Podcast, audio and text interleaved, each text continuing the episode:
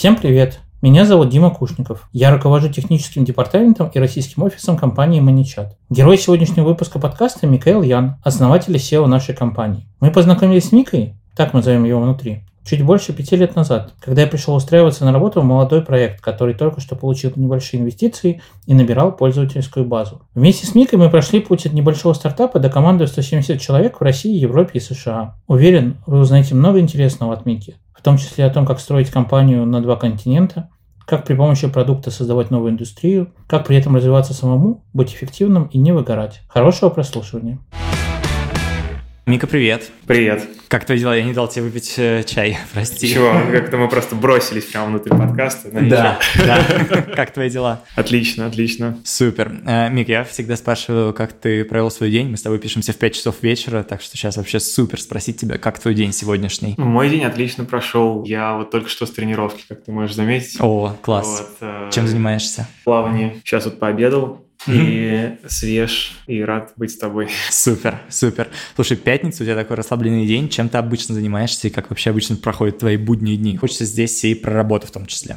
Слушай, мои будни проходят обычно либо это начало недели, и тогда это большое количество звонков. Мы сейчас все на ремоуте, вот еще с марта 2020 года, и нам зашло. При этом у нас такой сейчас свой формат ремоута, гибридный. Многие компании по-разному понимают, что такое гибридный формат. Мы его понимаем следующим образом. То есть мы по умолчанию remote first, но при этом у нас есть обязательные встречи регулярные в офисе, плюс разные выезды и все остальное.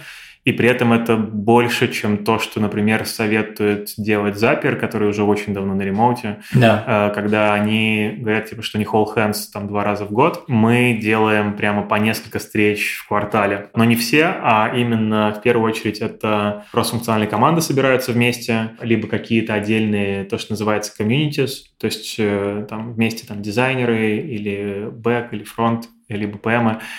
И плюс еще всякие разные штуки, типа запуск квартала и так далее. Mm-hmm. То есть получается, что есть вот это вот пространство, чтобы поработать и сфокусироваться, и не тратить время на комьют, а с другой стороны есть вот эти вот события, которые позволяют не растерять культуру.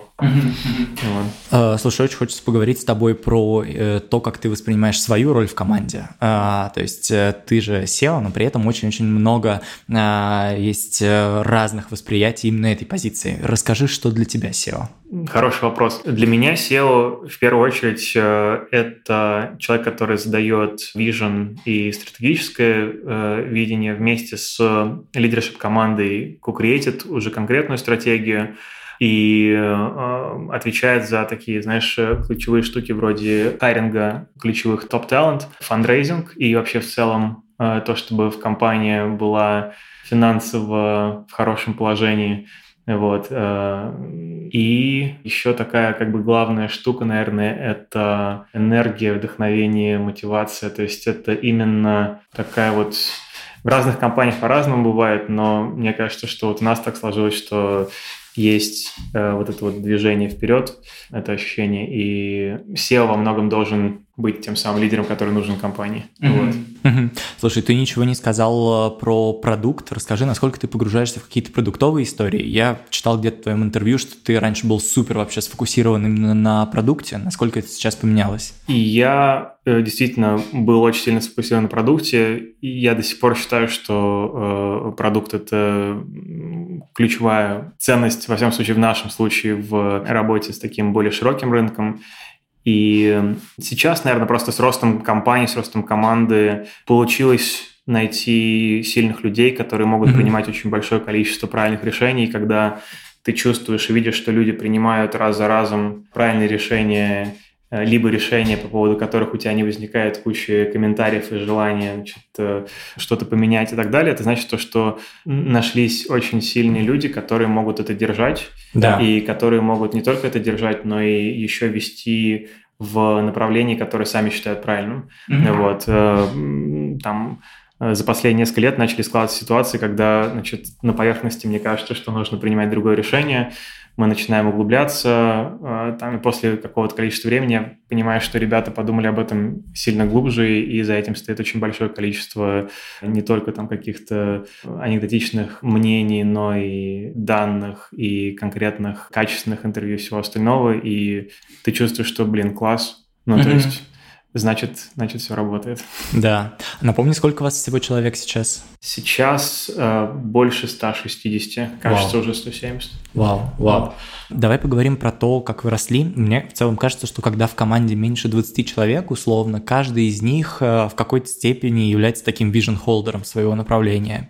То есть каждый из них может отвечать за какой-то очень большой кусок работы и, условно говоря, стратегировать его внутри. Насколько разделяешь эту позицию? И мне очень интересно поговорить про вот этот переход, когда вас меньше 20 и когда вас там становится кратно больше.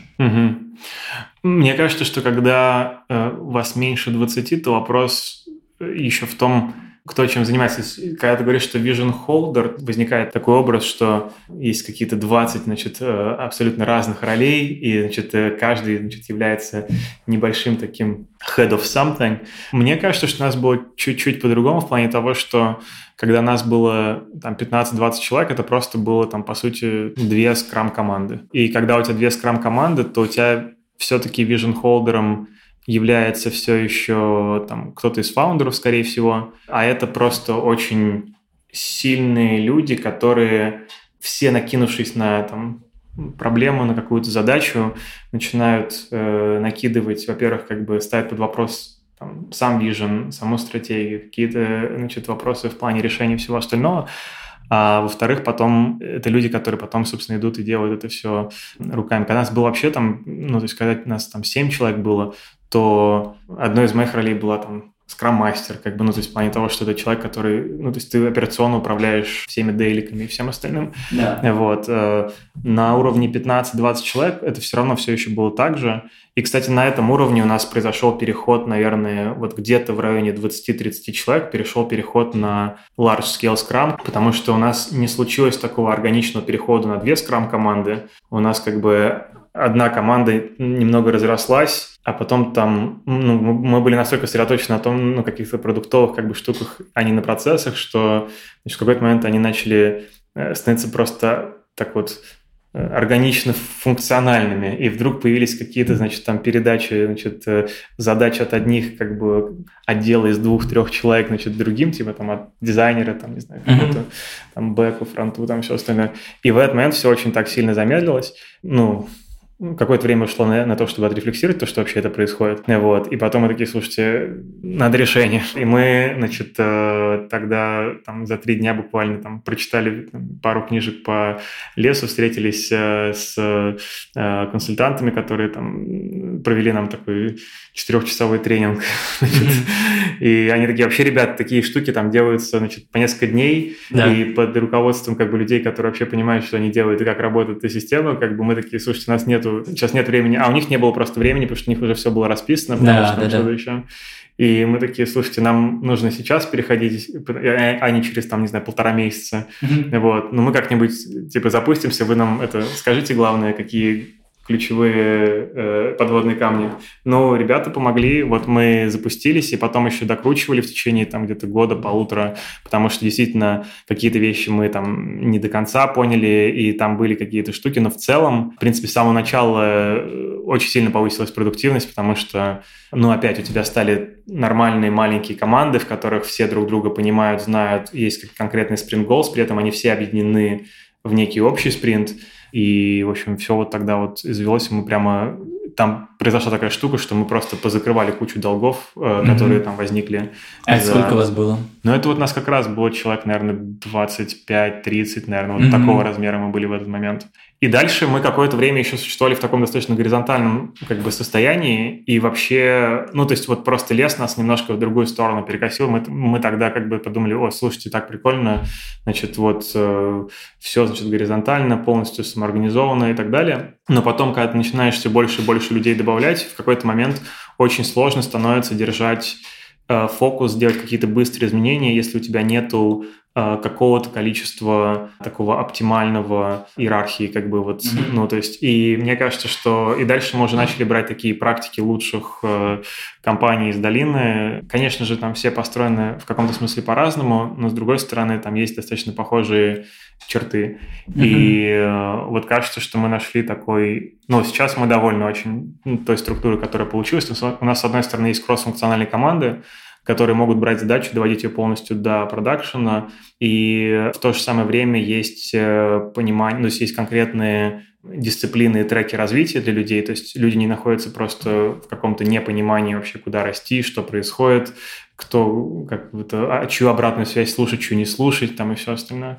Вот. И получился, кажется, хороший баланс, когда, с одной стороны, большая вовлеченность, и понимание, что ты можешь напрямую влиять на результат, общаться там, и влиять на приоритизацию, на конкретное исполнение и все остальное, но при этом нету такого хаоса, когда, то есть, очень сложно там прийти и в этом вообще как-то сориентироваться, выжить и так далее. Расскажи, за счет чего вы снижаете вот этот уровень хаоса. Хочется поговорить про вот этот невероятный уровень стресса, когда ты только приходишь в новую компанию. Скорее всего, у тебя, тем более, если ты пришел в стартап, очень много хаоса внутри. Я не знаю, вы же считаете себя стартапом, наверное, конечно, да? Конечно, да. Да, вот. Расскажи про то, как вы снижаете вот этот уровень хаоса у новых людей. Я тебе честно скажу, Я знаю часть этого процесса. Во-первых, люди новые, которые приходят, мы часто собираем команду, в которую они приходят в офлайне. Несмотря на то, что мы ремоут, один из, как бы, собственно, причин собраться вместе в офисе для конкретно этой команды, это чтобы новый человек со всеми познакомился вживую. И случился вот этот определенный такой... человеческий контакт, а не просто там, я знаю твое лицо и фон на зуме. Вот. У нас есть всяческие такие базовые штуки, связанные там с хэндбуком, связанные с конкретными чек-листами, значит, как человеку заонбордиться. Там есть целый процесс, как человек, по сути, встраивается первые несколько недель в то, чтобы вообще разобраться, как все работает, какие, кому идти, зачем, кто вообще за что отвечает, какие у нас процессы, какие ценности и так далее, и так далее. Поэтому, да, ну то есть такая достаточно, мне кажется, стандартная штука. Кайф. Очень хочу поговорить побольше про тебя. Знаю, что 100% можно прочитать, но давай еще раз для наших слушателей. Расскажи про то, чем ты вообще занимался именно до ManyChat. Давай вот про вот эту предысторию и как ты пришел в ту точку. Я, по сути, еще с института занимаюсь своими собственными проектами. Всю жизнь стартапишь. Да. То есть, если не считать работу курьером и официантом в школе, которая тоже была очень классным опытом, то делаем разные такие проекты. И первый проект был связан с... Это была такая школа фокусов. Я увлекался еще со школы карточными фокусами, и меня всегда очень интересовала тема психологии, внимания, и вот эти темы, в общем, они как бы переросли, вот одна из манифестаций этих увлечений были, собственно, фокусы. Мне очень нравилось всегда удивлять людей, и это переросло в то, что я начал в какой-то момент, там даже небольшой был, как бы немного выступать, там на днях рождения и так далее, то есть это хобби переросло уже в какую-то работу, потом оно переросло в понимание того, что таким образом, откуда-то была идея, вот, связанная с масштабом, то есть в плане того, что если ты хочешь таким образом масштабироваться, то тебе нужно, по сути, нарабатывать либо какую-то большую аудиторию, либо свой собственный личный бренд, чтобы, знаешь, расти в том, на сколько людей ты можешь вообще как-то повлиять. А есть другой способ, это начать, например, делиться этим знанием. И я начал проводить такие офлайн, как бы такие воркшопы. Потом это переросло вообще в онлайн, потому что когда я начал выкладывать это все дело, там всякие разные эффекты на YouTube и на... Какой это год, напомню? Это, наверное, 2009 год. Вау. Какой-то вот такой вот. И тогда он, ну, то есть на них там набиралось там десятки тысяч, сотни тысяч просмотров. Это, типа, ну, 2009, как бы это, на самом деле, по тем временам было немало. И это был такой, по сути, канал маркетинга. То есть у тебя люди приходят, им интересно посмотреть эффект, им интересно удивиться. Какой-то небольшой процент хочет научиться, они переходят на сайт, а там можно, собственно, купить обучение. Это не просто, как это, заплатить 100 рублей, как бы, вот там такая-то, не знаю, там, значит, вот секрет такой-то. Там есть целая индустрия обучения, где тебе показывают как это делается, как презентовать, какие, то, что называется angles, то есть как бы под какими углами что можно показывать, какие движения делать. И в зависимости от того, какой образ тебе ближе, да, ты можешь делать ту или иную подачу. Вот. Это был, собственно, такой первый, по сути, онлайн-бизнес. Дальше был U-Comedy. U-Comedy – это была такая развлекательная рекомендательная система. Вся идея была заключалась в том, что мы смотрели тогда там, на какие-то развлекательные порталы вроде какого-нибудь там Reddit или NineGag, или в России там Пикабу или что-то еще, и думали, слушай, ну ты смотришь, там вот это популярное, и это популярное, оно как бы дает тебе только вот половину, условно говоря, да, того там кайфа и радости, который ты мог бы получить, потому что другая половина – это уникальные вещи конкретно для тебя, которые именно тебе бы очень классно зашли, но, возможно, не зашли бы всем остальным, потому что популярность строится по принципу наименьшего какого-то общего знаменателя, да, и, соответственно, там будет нечто очень среднее для всех. А вот то, что именно для тебя, здесь нужна рекомендательная система, здесь нужно найти таких же людей, как ты, которых, может быть, не очень много, посмотреть, и кто-то из них, скорее всего, пользовался сервисом и нашел какие-то вещи, которые ты еще не видел, и мы можем с помощью рекомендательных алгоритмов тебе достать, и тогда тебе будет более кайфово.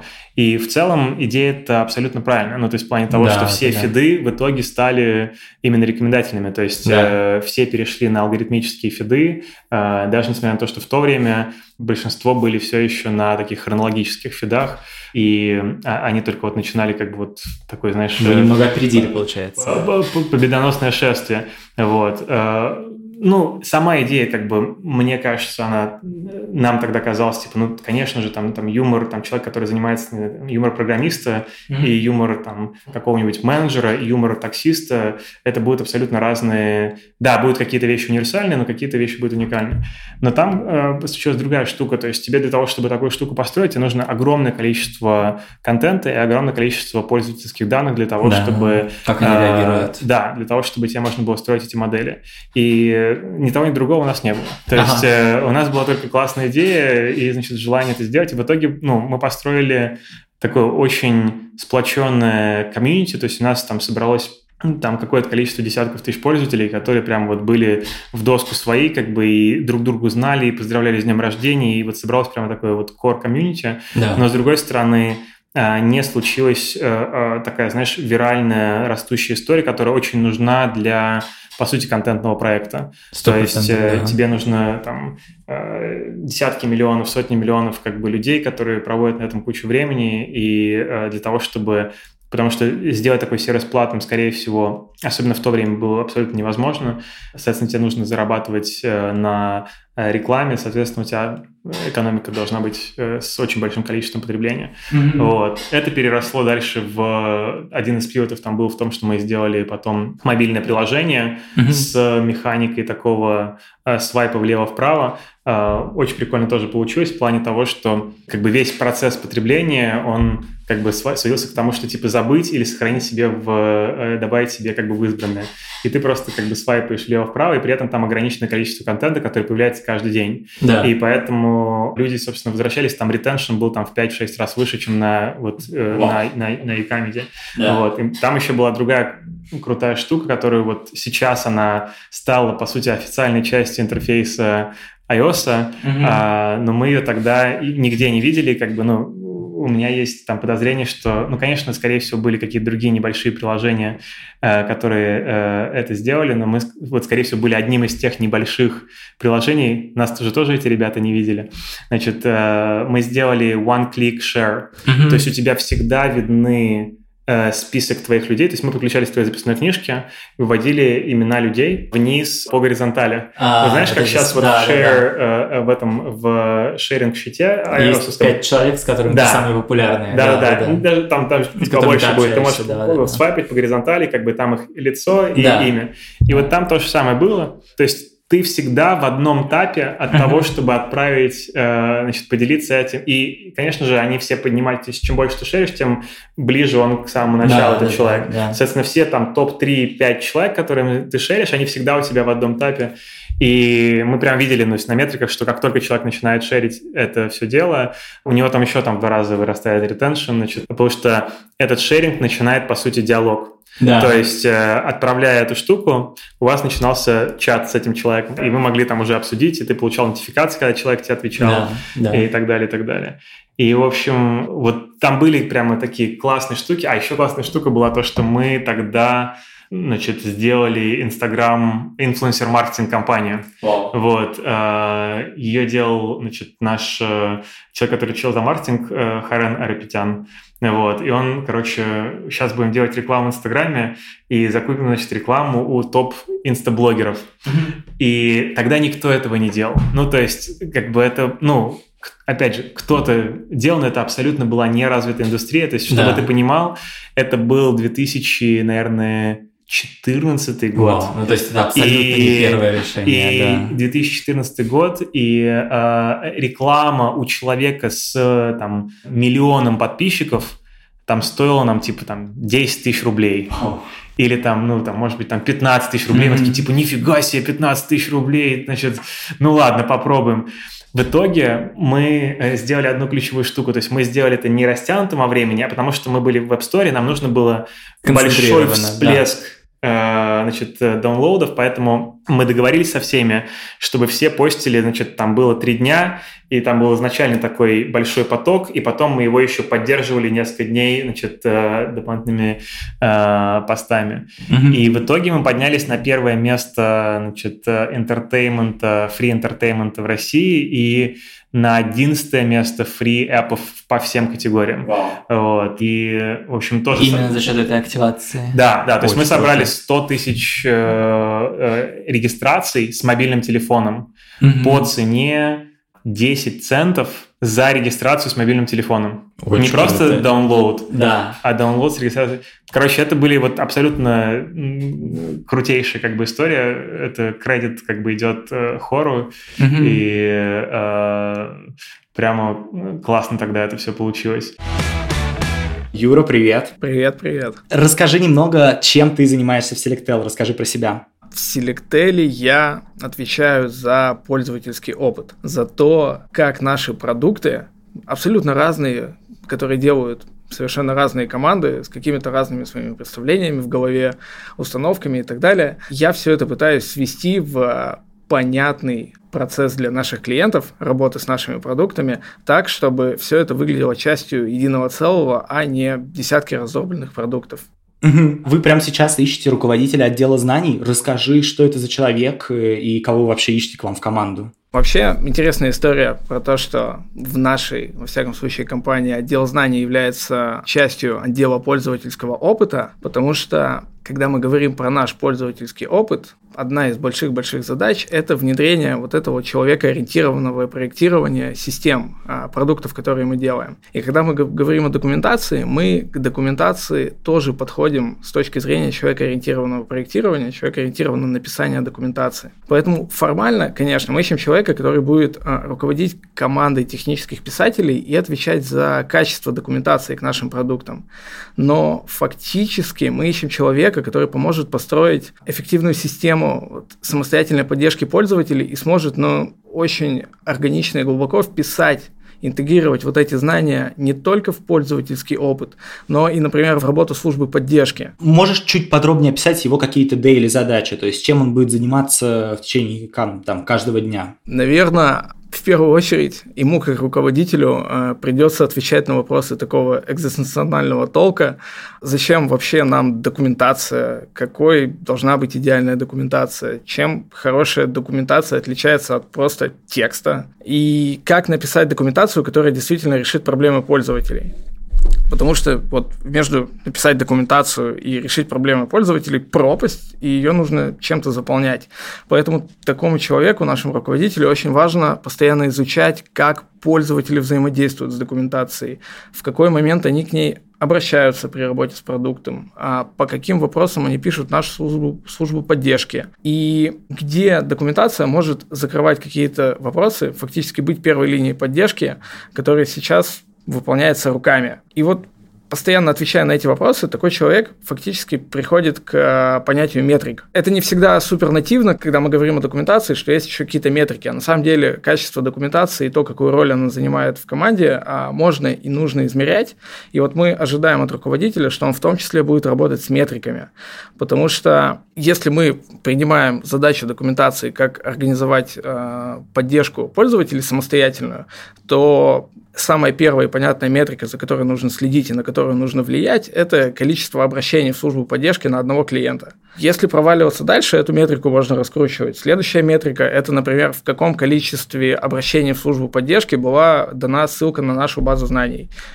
Следующая метрика – сколько тикетов после этого закрылось, а те, которые не закрылись, почему. И вот таким вот образом, раскручивая эту систему метрик, руководитель сможет отвечать на вопросы, зачем я здесь и какую ценность я несу бизнесу. И вот здесь вот нам важно найти вот такого человека, который думает о документации не как о самовыражении, а как о продукте, который можно измерить и который можно понять. Угу. Слушай, расскажи, кто твой идеальный кандидат? Ну, то есть, какие ожидания от его опыта, от его знаний, какой у него, может быть, прошлый бэкграунд есть? Здесь, конечно, я не могу не вспомнить про специфику наших продуктов, потому что Selectel – это компания, которая предоставляет инфраструктурные сервисы, до которых работает половина Рунета, наверное. И когда мы говорим о документации, мы говорим о документации к достаточно сложным продуктам. И, конечно, будет здорово, если человек сможет отличить выделенный сервер от виртуальной машины. Но все это харды, которые нарабатываются. Потому что в любом случае у руководителя будет команда технических писателей, экспертов в своей доменной области, экспертизе, которые непосредственно будут писать документацию. В случае руководителя ему все-таки важнее продвигать и настраивать процессы вот такого человекоориентированного проектирования, через которые мы и, собственно, и пишем эту документацию. Нам руководитель узнает, что нужно клиенту, с какими проблемами он сталкивается. Дальше вот это видение транслирует технических писателей и вместе с командой делает замечательный продукт. И поэтому, если говорить о навыках, то это, конечно, очень много коммуникации. Это, наверное, такая эмпатия, эмоциональный интеллект. Понимать, что нужно менеджерам продуктов, где проблемы у людей, как можно помочь в службе поддержки, и все это формировать в какой-то вижен, в стратегию развития. Класс. Юр, наверное, совсем финальный вопрос. Расскажи про ту команду, которая сейчас есть, сколько у вас человек, какие у вас ценности. В общем, будет классно, если поделишься прям тем, какая команда у вас сейчас создана. Наверное, самое важное для меня и самое важное для ребят, что они никогда не работают в стол. Если наша команда перед началом работы не может ответить на вопрос, а какую проблему решает то, что они сейчас делают, это прям для них является триггером к тому, чтобы сесть и поговорить, а зачем мы вообще что-либо это делаем. И поэтому в моей команде я очень ценю вот это вот качество не пропускать фигню, когда перед тем, как что-то сделать, мы пытаемся понять, что мы делаем, для кого мы делаем, какую задачу решаем, какую пользу это принесет. Проводим какой-то этап исследования, и только после этого начинаем работать. Ребята думают о документации не только в формате «вот тебе задача, напиши текст, и он будет таким, каким он будет», они думают о людях, и это самое важное. Сейчас в команде 4 человека, 3 техписателя и 1 переводчик. Технические писатели, ввиду сложности наших продуктов, они разбиты по компетенциям. Кто-то закрывает на себе полностью железную часть, кто-то закрывает на себе полностью облачную часть, а кто-то пишет документацию ко всем нашим комплементарным продуктам. И переводчик, который адаптирует то, что мы пишем на русском, для наших англоязычных пользователей. Класс. Класс. Юр, спасибо тебе большое, спасибо, что поделился. Ссылка на вакансию руководителя отдела знаний будет в описании этого эпизода. Друзья, откликайтесь обязательно на вакансию в команду к Юре. А я буду очень ждать ваших резюме. Спасибо. Слушай, важный контекст. Ты же стартапил все это время не в России, ты всегда был глобал, как бы? Нет, наоборот. Все это время я был в России. Все это время. Но стартапы всегда были на глобал рынок, не только на Россию. Нет, ну то есть как бы они были с желанием быть на глобал рынке. Но всегда начинались с России. То есть мы делали такую тоже достаточно типичную, кажется, что не совсем, чаще всего это ошибка, потому что чаще всего это не срабатывает, когда ты думаешь, что но сейчас мы сделаем, значит, на Россию, и мы здесь научимся, и мы здесь начнем зарабатывать, и это, значит, как бы нам даст необходимое финансирование для того, чтобы расширяться на мир. Да. Вот. Ну и вот мы примерно так думали. Вот у нас ни разу такое не случилось. Вот когда мы делали ManyChat, то мы тогда уже сразу были... Скажем так, оно случилось просто. То, что мы там... Ну да, мы старались, как бы, но все равно мы начинали...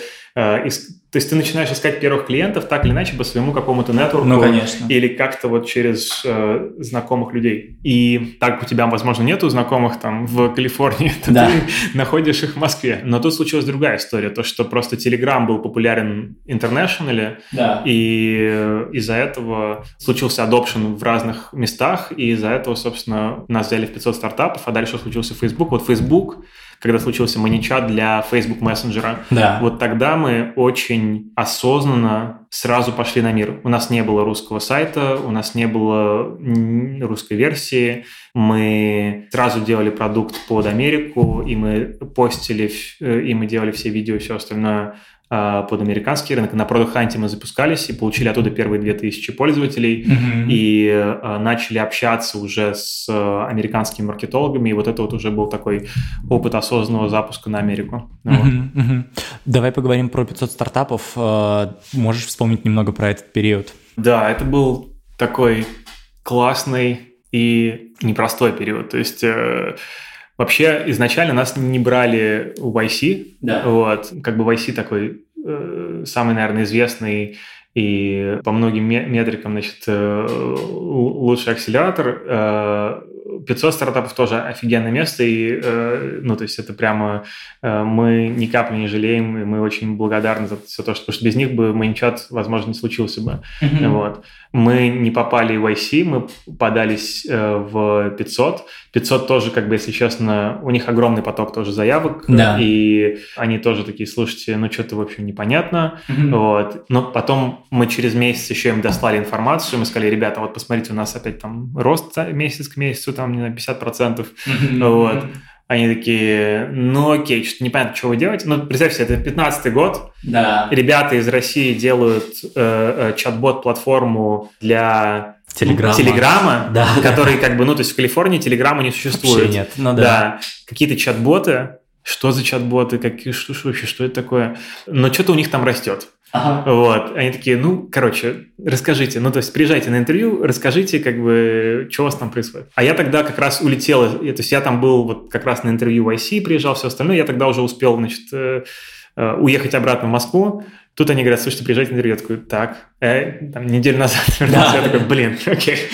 Ладно, берем снова билеты. Значит, полетел обратно в Калифорнию. Приехал на интервью, по дороге, значит, проколол колесо, значит, это добавило адреналина и такого, значит, энергии, вот, потому что ты, там ситуация, что если ты опаздываешь на интервью, второго интервью тебе не дают, да, то есть нет такого, что ты можешь зареscheduлить, ну, вот. Да. Поэтому, как бы, когда мне спустило колесо, там, на, кажется, это была 280, значит, и посередине прямо до этой штуки, и ты, как бы, такой: так, окей, значит, надо заказать эвакуатор, надо заказать Uber. Значит, и, в общем, все этот вопрос решаешь, потом Uber, значит, подъезжает, и вы уезжаете и приезжаете там ровно минуту к минуте, значит, на интервью, врываешься, значит, в эту переговорку, да, там сидят, значит, 4 человека, которые тебя будут оценивать, ты такой, типа: сейчас я, значит, вам покажу, раскрываешь ноутбук с презентацией, которую готовил, значит, до, там, 4 часов утра, на что тебе отвечает: слушай, да рассказывай так, без презентации. Вот.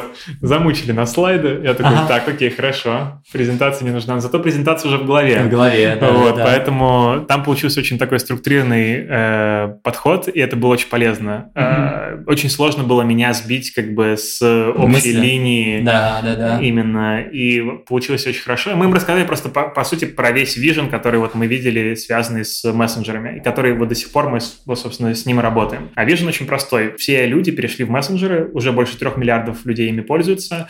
В разных странах разные мессенджеры и разные адопшены, и немного, как бы, такой разная скорость этого всего дела, но в целом, как бы, это такое необратимое будущее. Да. Вот. Это как электромашины, как бы, вот в конце концов мы все будем пользоваться именно ими, и имейл останется... Отличный канал, офигенная технология, будет использоваться для аутентификации, для этих чеков, для каких-то как бы штук, вот, но не для того, чтобы переписываться там с друзьями, коллегами или там партнерами, или по работе, или с бизнесами и всем остальным. Ну, то есть нафига тебе писать имейл бизнесу? Ну, это странная какая тема. Ну, да. Проще написать там им в WhatsApp или в Телеге, как бы, если они тебе там ответят. Угу. Проблема в том, что пока как бы они как-то еще плохо отвечают, но мы это исправим.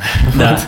Соответственно, мы приходим, и мы все это пичем, мы говорим, вот смотрите, вот сейчас там будет мессенджер-маркетинг, будет мессенджер-сейлс, будет мессенджер-сервис, будет вот это все дело, и мы хотим, собственно, это все дело принести и вот, ну, как бы сделать такую новую коммуникационную платформу для бизнесов, для новой эры коммуникации, которая построена на мессенджер, которая очень сильно отличается от всего того, что было до этого, потому что до этого был там voice, типа телефона, был такой длинный какой-то непонятный асинхронный e-mail, неинтерактивный и так далее. Вот, какие-то живые как бы интеракции и так далее. И вот, а сейчас есть мессенджеры с такими невероятными крутыми как бы штуками, функциями, всем остальным, но которые там адоптят они вот бизнесы пока как бы дольше, но в то же самое время это тоже такая необратимая штука. Вот точно так же, как необратимо, что люди будут пользоваться именно из-за этого, точно так же необратимо, что бизнесы будут пользоваться, потому что бизнесы всегда пользуются каналами коммуникации, которыми пользуются консюмеры. Да. Я не читаю как бы e-mail. То есть вот там я там SEO компании там 100 плюс как бы человек и все остальное, ну окей, ладно, я там читаю какие-то имейлы, но это вот ну как бы среди как бы моих каналов коммуникации это типа там на чуть ли не последнем уровне там до как бы глубины почты. Mm-hmm. То есть в плане того, что ну еще раз, как бы я утрирую, но смысл вот именно в этом. То есть там количество информации, которая проходит через мессенджеры, оно абсолютно несравнимо. Вот. И это вот мы, когда все дело презентовали, они такие типа «Окей, значит, понятно». Они как-то начали, в принципе, потихоньку понимать. Но проблема в том, что в Америке мессенджеры вообще не развиты были к этому моменту. То есть это вообще люди как бы... Россия пережала. Да, ну то есть люди как бы это не особо сильно знают, но у Америки есть такое свойство. Америка придумывает кучу вещей, начинает пользоваться первой версией этой вещей, угу. докручивает ее до 1.5 версии. У них, в принципе, все работает, и после этого, как бы, когда выходит вторая или третья версия, очень сложно adoption идет, потому что там меньше дифференциал между текущим состоянием и как бы следующим. Да. Поэтому ценности меньше, а тебе нужна вот эта разница ценностей, она толкает человеческое поведение, она создает мотивацию менять. Да. Если у тебя как бы... Там сейчас версия 1.5, которая работает, а есть еще какая-то... у тебя там есть версия там 2.0, как бы, которая, в принципе, чуть лучше, но как бы у тебя, в принципе, так работает, то ты как бы будешь ждать какого-то следующего шага достаточно сильно. То есть это будет сильно медленно. То есть оно будет меняться, потому что там все равно будут люди, которые такие, типа, а я хочу получше, там все остальное. Примером отличным является PayPass. Я мог заплатить Apple Pay быстрее в Пензе, чем в Пало-Альто. Mm-hmm. Как бы вот это просто факт. Поэтому то же самое с мессенджерами. В Штатах бесплатные смс-ки уже очень давно. Когда у тебя бесплатные смс-ки, как бы, то весь пич WhatsApp о том, что сохрани деньги и плати только за дейту, да, он не работает. И у тебя WhatsApp, значит, распространяется как просто лесной пожар в Бразилии, России и в куче других стран, где платные смс-ки, где все такие тут же... Как только ты понимаешь, что это можно делать, ты тут же берешь и подсаживаешь всех своих друзей, ты всем рассказываешь, что ты... А в Америке как бы такие, а что? Ну, как бы... Не нужно. Да, типа, у меня и так все хорошо. Там, ну, можно там, типа, фоточки слать. Ну, окей. Ну, там, типа, я ММС могу слать, в принципе, как бы. Ну, да, дольше, как бы, ну, там... Не такой большой вот эта разница, и, соответственно, мессенджеры в Америке очень сильно в этом плане медленнее как бы развивались, плюс там еще очень большая был penetration Фейсбука, который разделил, Unbundle сделал мессенджера, и плюс потом еще как бы iMessage. И сейчас какой номер один мессенджер в Америке? iMessage. Да. Потому что в Америке пенетрация iOS 50%, и iMessage у тебя это дефолт мессенджер по умолчанию, никто даже не задумывается. У тебя просто вот синие как бы эти баблы.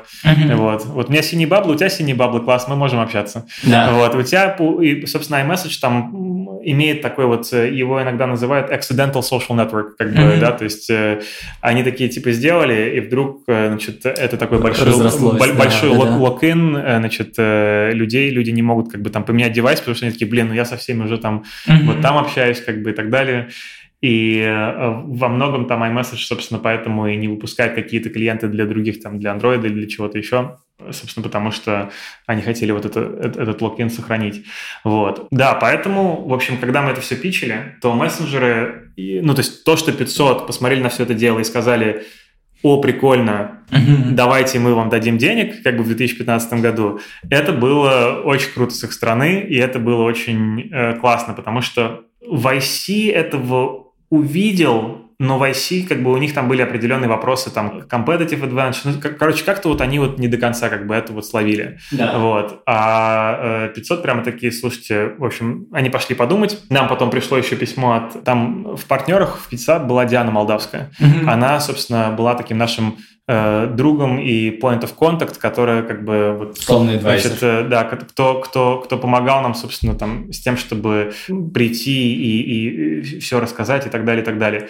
Диан пишет: ну, слушайте, кажется, что, может быть, еще слишком рано, то есть, видимо, они тогда еще не приняли решение, и она, вот, когда она поговорила там с другими, там, кажется, что они склонялись к тому, чтобы, вот, а потом через день нам приходит, мы расстроились, мы такие, типа, все, короче, да. Никто нас не хочет брать, ни YC, ни 500, значит, никто не понимает, значит, и так далее. Пошли, значит, в кино, просто так, знаешь, отвлечь внимание и не думать про это. Да, да, да. Вот. А потом пришло письмо, что, ребят, слушайте, вот, давайте в бэч 16-й, вот вам $125,000, давайте побежали, подписывайте, значит, контракт. И мы такие: окей, let's do it. В общем, мы были на седьмом небе, конечно, и уехали, пересобрались, провели Новый год, кажется, в России тогда, и в середине января уже полетели на бэч. Вот тогда уже была, собственно, вся история с 500-ми. Да. То есть...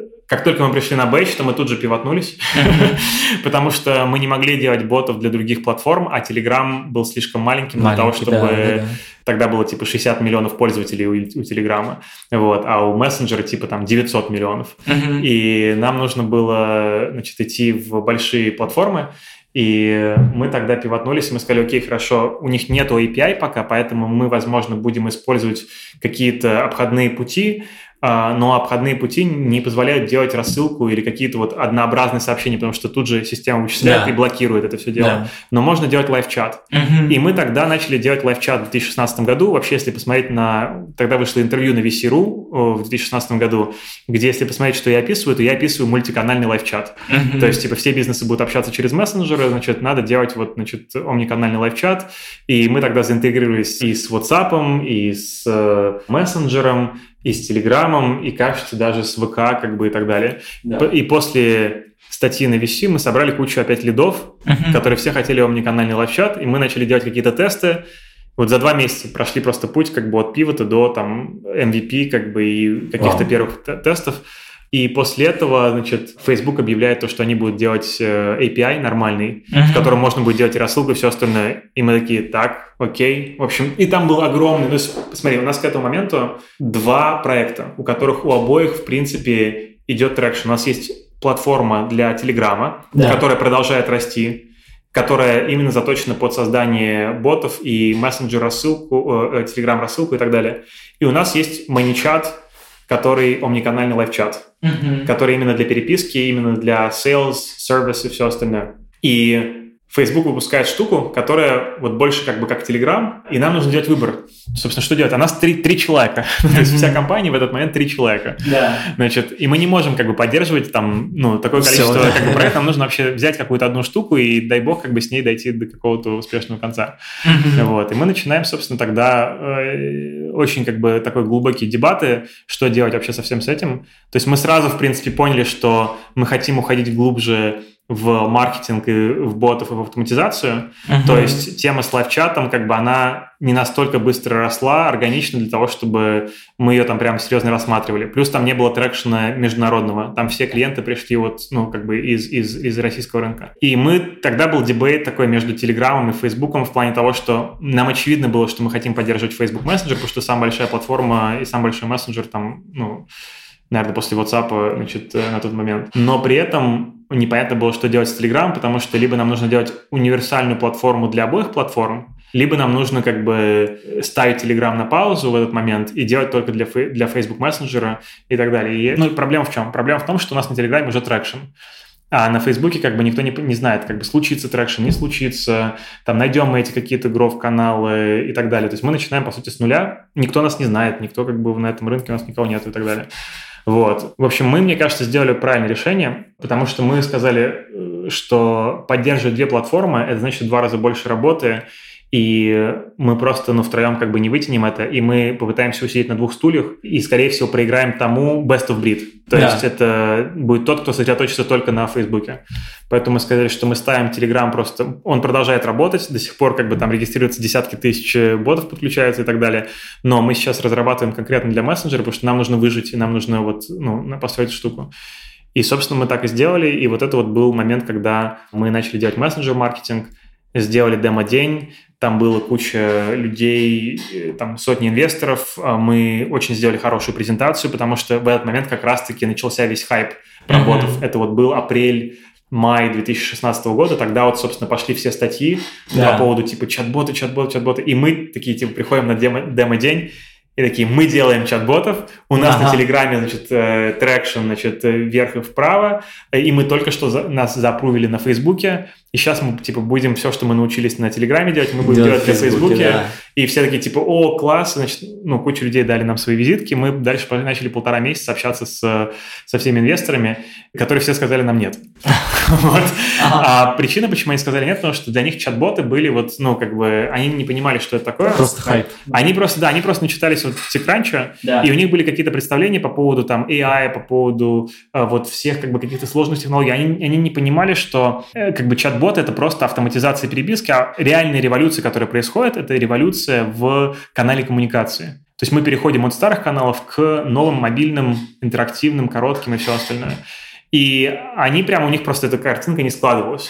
То есть вроде бы мы в презентации, которая была на демо-дне, прямо явно сказали маркетинг, сейлс, сервис, рассылки, квалификация лидов, все остальное. Но видимо, статьи TechCrunch в тот момент и просто слово чат-боты, оно было настолько связано в связке с какими-то другими технологиями, и не с маркетингом, и не с каналом коммуникации, что... просто у людей эта штука тогда не сложилась. И мы тогда, собственно, так, это был такой момент, то есть ты прошел 500 стартапов, и была классная презентация, и куча людей сказали что давай пообщаемся. И ты ходишь по этим людям, это full-time. Ты в этот момент я не занимаюсь особо сильно продуктом, ты должен целый день переписываться, докидывать данные, что-то еще. И в этот момент было непросто, потому что просто раз за разом либо люди перестают отвечать на сообщения, либо люди такие слушай, такая типичная фраза, we will be rooting from the sidelines. Что мы желаем вам успеха, кажется, что это нехороший фит для нас, но мы за вас болеем, если что, давайте пообщаемся в следующем раунде, или что-то еще. И в этот момент нам нужно было вообще подумать, а вообще что мы делать-то будем. И мы такие, делать мы будем, потому что... Вы при этом все еще в 500 стартапах. Мы уже... 500, программа уже закончилась. Программа закончилась. Мы просто... программа была по времени? 4 месяца. 4 месяца, да. Окей. Мы в Сан-Франциско в этот момент... И мы думаем, окей, первое, нам только что дали фидбэк, что в нас особо не верят сейчас. Да. Кажется, что они просто не поняли, наша уверенность в рынке была больше. Да. Но а делать-то что? Да. Деньги вроде не поднимаются. Мы такие, ладно, хрен с ним. Будем бутстрепить, просто начнем зарабатывать деньги и станем, profitable. И какой бизнес построим, такой построим. То есть в плане того, что, может быть, через полгода у нас будет больше данных, будет меньше рисков, и мы сможем просто, опять же, поднять, либо мы уже, как MailChimp, вырастем, без нужды в фандрейзинге, в конце будем уже рейзить и так далее. В общем, мы уже смирились с мыслью, что, мы в ближайшие, несколько, полгода-год мы не поднимаем, тут же выпускаем проплан, начинаем брать деньги, И когда мы объявляем проплан, на одной из конференций, там случается так, что там, ребята, Илья Скалов с своим партнером, и, они Skywall Capital. И это такой небольшой бутиковый фонд. И они, увидели нас, и они такие, давайте пообщаемся. обменялись контактами, говорят, типа, вот, там, если что, будем в Москве встретимся. Я такой, ну да, значит, ну, я как-то, знаешь, уже к этому моменту, как бы, да, то есть ты уже, в принципе, не особо на что-то надеешься, вот. Я приезжаю в Москву, мы продолжаем работать над проектом, тут они, там, пишут, как бы, о, ребят, там, ну, что, давайте заходите к нам в офис, вы, там, что, в Москве? Я говорю, ну да, в Москве, как бы, ну, в общем, я как-то сомневался, там, идти вообще или нет, потому что, ну, ты не хочешь как бы тратить время, и чужое время, и свое время, потому что ты уже знаешь, что там, тебе сейчас спросят вот эти вот вопросы, у тебя на них не будет ответов нормальных, там, или у тебя как бы ответы, которые есть, они недостаточно убедительные, да. Потому что нет данных, чтобы их подтвердить, там, это твое мнение, там, и так далее, и так далее. Но я тогда подумал, ладно, короче, вот все, последний раз. Значит, вот сейчас пойду, как бы, если вот там нету какого-то сразу такого фита, то, в общем, вот, я иду на эту встречу, мы общаемся, вроде неплохо пообщались, но вот, значит, следующий шаг, это ребят присылают, говорят, слушай, а вот давай еще встретимся, расскажи про это, и дошли вот эти данные. Я такой думаю, ну все, началось. Да. Дошли эти данные, значит, а вот здесь что-то еще, сейчас будет вот этот весь процесс как бы такой, знаешь, нерешительности, которая в конце концов, значит, приведет к тому, что как бы, да. Вот, я говорю, слушайте, ребята, смотрите, я вот сейчас один раз как бы вот, давайте мы это сделаем, вот, если вот вам интересно, как бы, то давайте сделаем. Если нет, то просто лучше просто вот мы сейчас полгода еще поработаем, соберем еще больше пользователей, еще больше данных, и тогда просто будет больше, ну, мяса для того, чтобы это обсуждать. Вот. Они такие, нет, нам вот прям нам интересно, как бы у вас классный интеракшн на Телеграме, мы знаем там что, давайте сделаем. Вот. И, в общем, я прихожу, мы разговариваем, и показываю данные, все остальное, ухожу, и я не знаю, как бы, ну, то есть, что вообще ребята думают по этому поводу. И ребята присылают, говорят, слушай, давай там этот, в общем, сделаем раунд. Вот. Но я тогда тоже знаю, как бы, ну, то есть, термшит это еще не значит то, что деньги будут... Конечно. Да, то есть, термшит, как бы, это классно, но, значит, он еще ничего не значит. Вот. И тогда мы договоримся, то, что мы закрываем раунд сейчас вот там.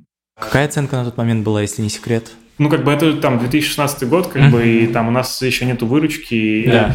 Это сейчас вообще, как бы, совершенно другое время. Конечно. Сейчас вообще смотреть, там, это по 8 поднимаешь, как бы, там, просто на... уровня седа. Вот, значит, да, или... Причем такая смешная штука, что чем меньше у тебя данных, тем больше пространства для воображения. То есть, как бы... Да, то есть ты можешь, в принципе, там и по 20 как бы поднять, если у тебя есть как бы определенные для этого данные. Вот, данные не в смысле как бы хардые, а именно как бы там в плане там вижена, команды, рынка как бы и так далее, и так далее. Возвращаясь к этому вопросу, мы поговорили, они прислали, мы договорились закрыть раунд за 2 недели, мы закрыли его типа за 11 или за 12 дней. И прям супер большое спасибо, ребята. У нас вообще очень повезло с инвесторами. Вот. И 500, как бы, это такое было абсолютное изменение нашей траектории. Да. И ситуация со Skywall тоже была ключевой, потому что после этого мы прям вот... Ну, это был какой-то момент, я прям помню, что я после этого поехал на там несколько дней просто... в там какой-то, значит, санаторий, как бы просто на 3 дня, значит, вот, я как бы, я чувствовал, прям был такой, типа, ты выдохнул, да, и, значит, все, теперь мы набираем команду, теперь мы, значит, и мы тогда закончили год, мы набрали там сразу вот, собственно, скрам-команду. И тогда уже нас начали подбирать вот где-то в осенью 2016-го нас начало подбирать маркетинговое комьюнити. Вообще мы вот с лета 2016 года, когда после демо-дня и когда нам нужно было уже зарабатывать деньги, потому что мы не могли поднять, мы, собственно, выбрали рынок, что это будет про мессенджер-маркетинг, это будет именно про увеличение конверсии, про то, чтобы помогать бизнесам квалифицировать людей, доводить людей до какого-то действия, всего остального. Значит, и из-за этого, по сути, весь рынок, там было, там, не знаю, 40 компаний, которые делали, ну, что-то связанное с чат-ботами, и куча из них там поднимали какие-то раунды и так далее. И смысл был в том, что все подходили к этому как-то немножко с другой стороны. То есть все подходили к этому как именно к технологии, автоматизации переписки, но не к тому, что это про бизнес-результат, про маркетинг или про что-то еще. А мы просто сразу сказали, типа, это вот там... Ну и, по сути, там вот этот термин мессенджер-маркетинг, вот мы его начали прям очень активно толкать. Да. Вот. Да. И он зашел. То есть вот эта вот прямо штука, она случилась. Ну а сейчас как бы мы вот это все еще расширяем там до чат-маркетинга. Сейчас Instagram случился. Да. Сейчас там WhatsApp и Телегу сейчас добавили. Прям вот, ну, как бы много-много разных каналов. Да. Вот. Такие дела. Класс. Такой какой-то супер долгий ответ на вопрос, как прошли 500 стартапов. Да. Слушай, ну очень так содержательно. Скажи, а у тебя сейчас есть ментор?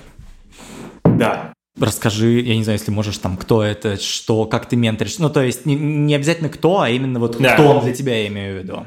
Да, слушай, у меня на самом деле несколько людей, которые как бы в моей жизни играют какую-то роль. Вот. И иногда эти люди там меняются, иногда каким-то людям там я возвращаюсь и так далее. В целом, мне кажется, что нужен здоровый баланс между желанием во всем разобраться самому и, значит, наступить на все грабли и собрать все шишки и тому, чтобы кто-то помогал тебе там не получить травму и, значит, собрать эти шишки каким-то более-менее эффективным образом, вот, потому что, конечно же, тебе все равно, ну, в любом случае, тебе очень сильно нужен вот именно такой свой собственный опыт переживания реальности и тех или иных вопросов, но, с другой стороны, кто-то, кто может тебя направить в правильную сторону, это супер-мега важно. Вот, поэтому как бы стоит быть к этому открытым. Если у кого-то как бы такого человека нету, то стоит быть к этому открытым, и иногда у вас даже могут быть уже менторы, которые просто не знают, что они ваши менторы. Это, возможно, люди, к чьему мнению вы прислушиваетесь и кого вы уважаете. Можешь вспомнить какие-то последние вопросы, которые вдруг ты задавал? Да, могу. Например, один вопрос недавний, который у меня был, это вообще вопрос, связанный с энергией и такой тревогой во время работы. То есть вообще как бы бизнес в целом это такая, скажем так, непростая история, да? А у стартапов там куча разных челленджей, потому что стартапы еще находятся в таком немножко неопределенном пространстве, где много всего меняется. И как бы им во всем этом деле, то есть это кажется то, что там вот ManyChat, как бы там, значит, там столько-то людей, там подняли там кучу денег, там все остальное. На самом деле как бы до сих пор куча вопросов, которые нужно решать, и это абсолютно не как это вот... Все как бы мои там рассказы и знаешь, как это крутые штуки, которыми делюсь, как бы пусть это не сбивает никого с толку, как бы до сих пор кучу как бы вещей, которые там нужно преодолевать и челленджи и всего остального. И мой вопрос был в том, что я почувствовал в какой-то момент очень явно то, что я очень сильно в момент работы очень сильно вовлекаюсь, то есть я настолько сильно вовлекаюсь в текущую деятельность, что... К концу дня я абсолютно уже выжатый как лимон. И с одной стороны я считал это, знаешь, как бы таким... У меня была такая установка, что, значит, это вот и есть... Показатель качества, типа. Да, то есть как бы вот, значит, человек, который, значит, выкладывается, он, собственно, должен быть... вспотевшим и уставшим, значит, после, там, не знаю, там, 10 часов, там, не знаю, звонков, там, или чего-то еще. Значит, а потом у меня стал такой вопрос, слушай, как бы... А может быть и нет. Вот, то есть, и у меня начался такой exploration, такое исследование вопроса, связанного с тем, а какое количество усталости, да, то есть вообще является ли метрика усталости связанной с метрикой продуктивности, да, именно продуктивности в плане того, что сделано, да. Но тема в том, что ты можешь делать многие вещи сильно меньшим количеством сил. Примером, который там часто, например, есть такой Мингюр Ринпоче, который является монахом и учителем, значит, по медитации, и он приводит такой пример, что ты можешь, например, там, взять стакан с там, какой-нибудь водой, да, и прямо сосредоточиться весь полностью, напрячь все свои силы, и прям вот схватить его, и прямо принести его к рту, и прямо вот пить из него, и так далее. И как бы с одной стороны, да, ну то есть ты напрягся, да, и в принципе ты даже, может быть, попьешь, как бы, но являлось ли это оптимальным способом попить воду? Скорее всего, нет. И вопрос, который у меня встал, который, собственно, с которым мы с коучем обсуждали, это был вопрос, можно ли делать то же самое, что я делаю сейчас, но с меньшим количеством сил, для того, чтобы большее количество сил оставалось, для того, чтобы, возможно, лучше отдохнуть или какие-то другие вещи еще подумать и так далее, и так далее. И это было очень интересно. Вот сейчас, собственно, вот идет такая, вот этот исследовательский процесс. У меня там есть, там, я веду такой дневник, записываю разные штуки, там, что я делал, значит, зачем я это делал и так далее, для того, чтобы, значит, лучше понять вообще, из чего состоит мой день и какой-то опыт жизни. И, в общем, в последнее время...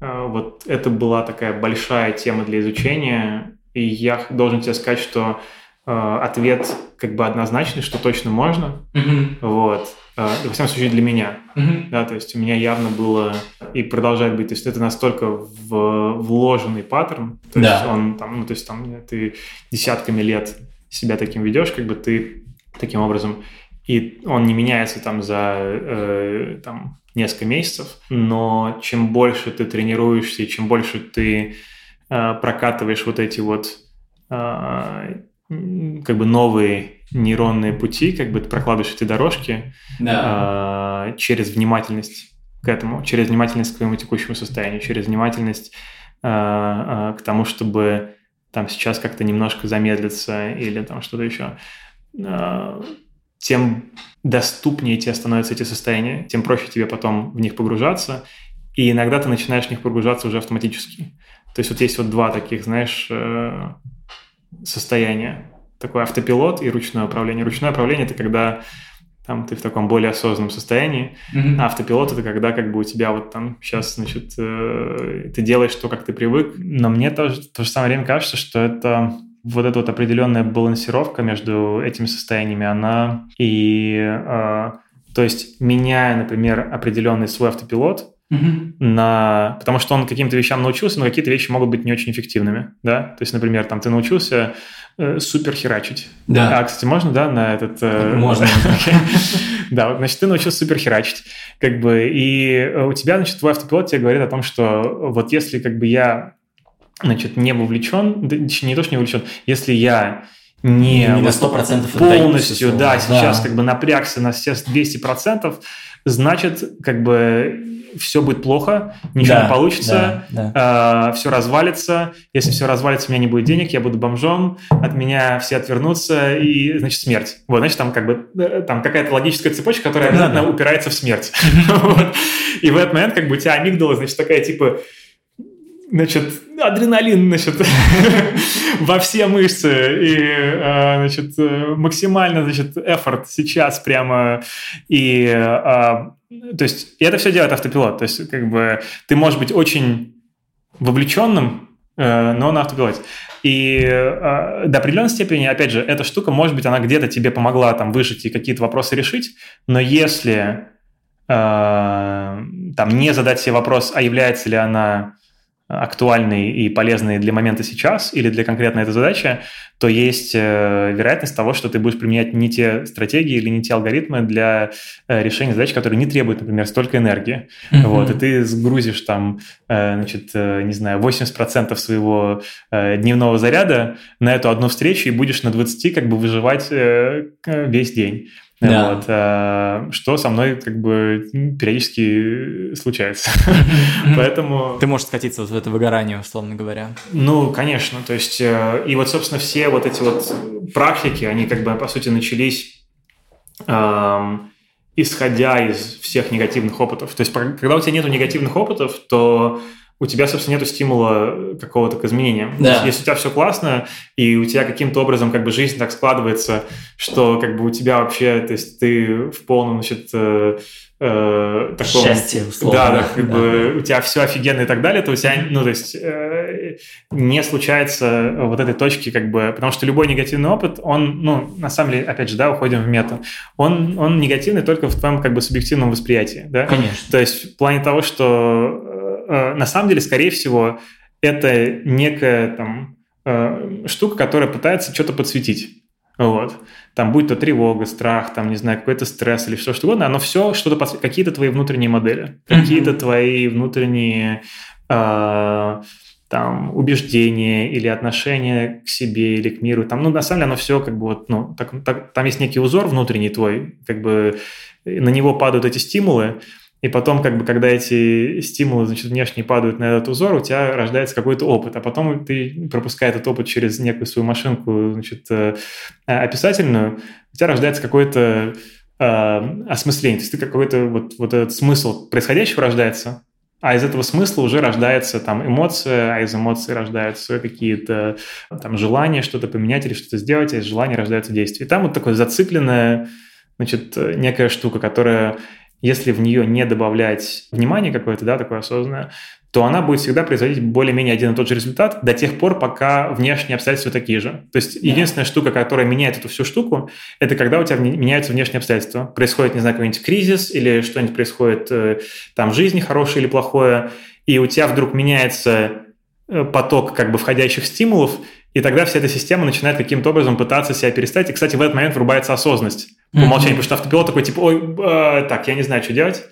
Значит, и ты вдруг начинаешь как бы смотреть на мир как бы таким свежим взглядом. Да, вот, да, потом ты выясняешь, что происходит. У тебя нарастает, как бы нарабатываются какие-то новые... И можно включить автопилот. Да, и автопилот как бы такой, типа, да, я вроде понял. Короче, можешь идти поспать, я, значит, возьму на себя управление. Да. Вот. Ну и примерно так все происходит. Слушай, у меня к тебе, наверное, последний вопрос. Он такой чуть вылежит нас на поверхность из этого супермета. А может быть и нет. Мне хочется узнать у тебя, что у тебя занимает больше всего ресурса, по твоим ощущениям, вот в твоей карьере, в твоей работе, что у тебя забирает больше всего ресурса, и что, наоборот, дает тебе больше всего ресурса, что тебя мотивирует, что тебя драйвит? Хороший вопрос. Забирает больше всего ресурса тревога, страх, стресс, то есть все вот эти состояния, когда они из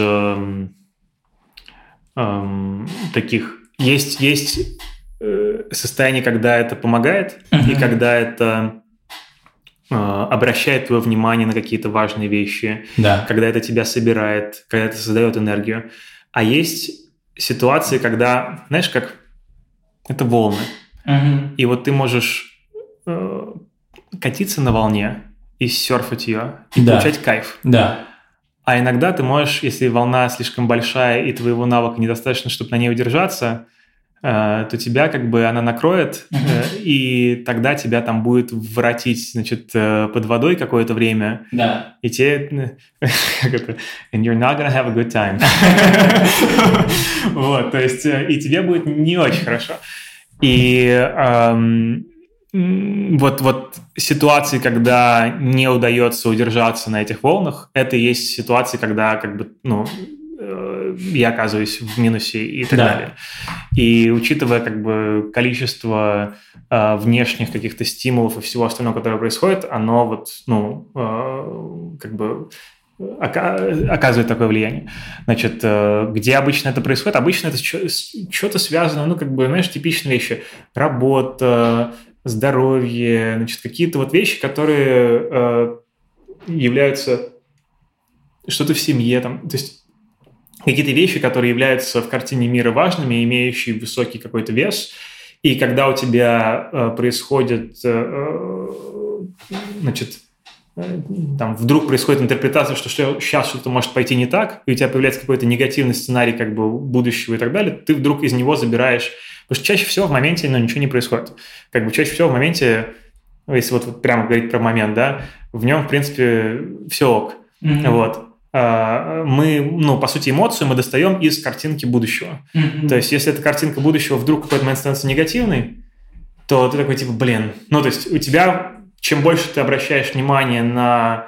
Это, кстати, вот, ну, для тех, кому нужно объяснение, как вообще работает вот этот процесс, там, например, визуализации или чего-то. Там все как бы, ну, то есть, там нет никакой магии или чего-то. У тебя есть определенные нейронные связи.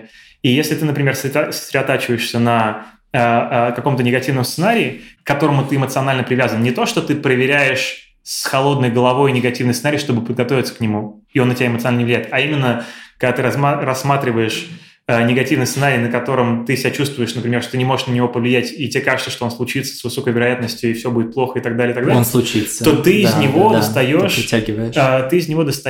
вот это негативное переживание. То есть ты достаешь из него кортизол, который в моменте. То есть из не случившегося будущего ты достаешь в моменте текущее состояние, которое на самом деле начинает как бы...